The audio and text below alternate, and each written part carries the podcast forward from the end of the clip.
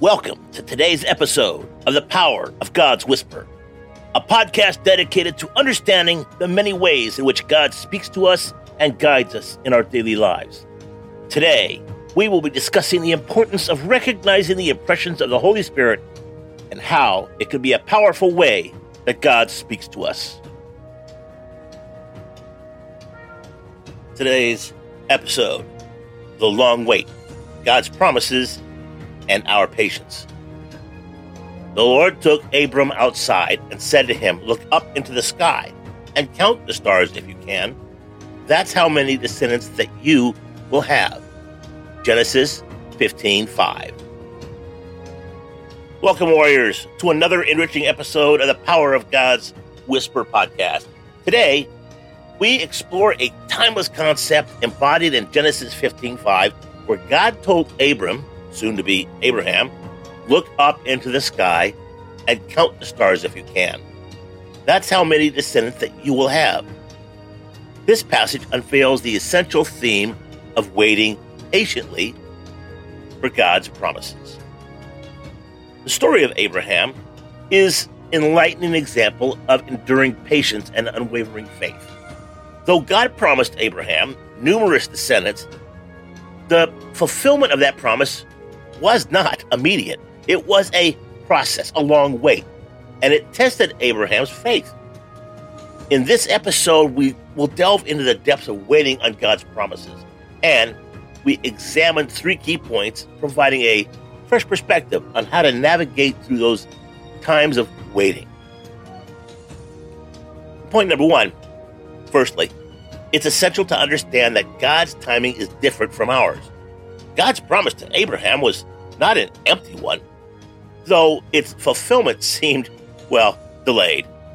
It's a testament that God's promises, though they tarry, will surely come to pass. And point number two, the testing of faith.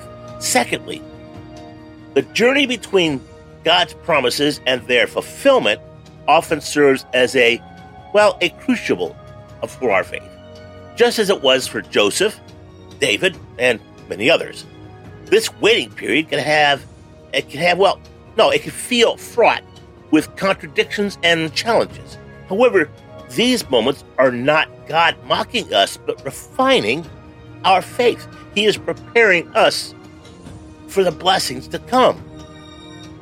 And point three nurturing god's words in our hearts. Lastly we need to handle god's words with faith and patience nurturing them like seeds planted in the depths of our hearts. Despite seeming delays, we must hold firm to the belief that His words will sprout, they will grow, and they will bear fruit in due time. In the conclusion, in our journey of faith, we often find ourselves in Abraham's shoes, waiting for God's promises to materialize. These moments can test our patience, our endurance, and our faith. But just as the stars in the night sky, God's promises are unchanging and unfailing. Today's call to action. As we close today's session, I encourage you all to reflect on God's promises in your life.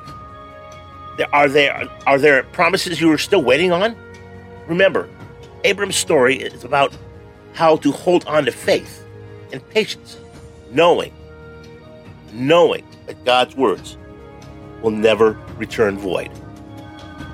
Let's pray. Dear Lord, we acknowledge that the path to the fulfillment of your promises often tests our faith.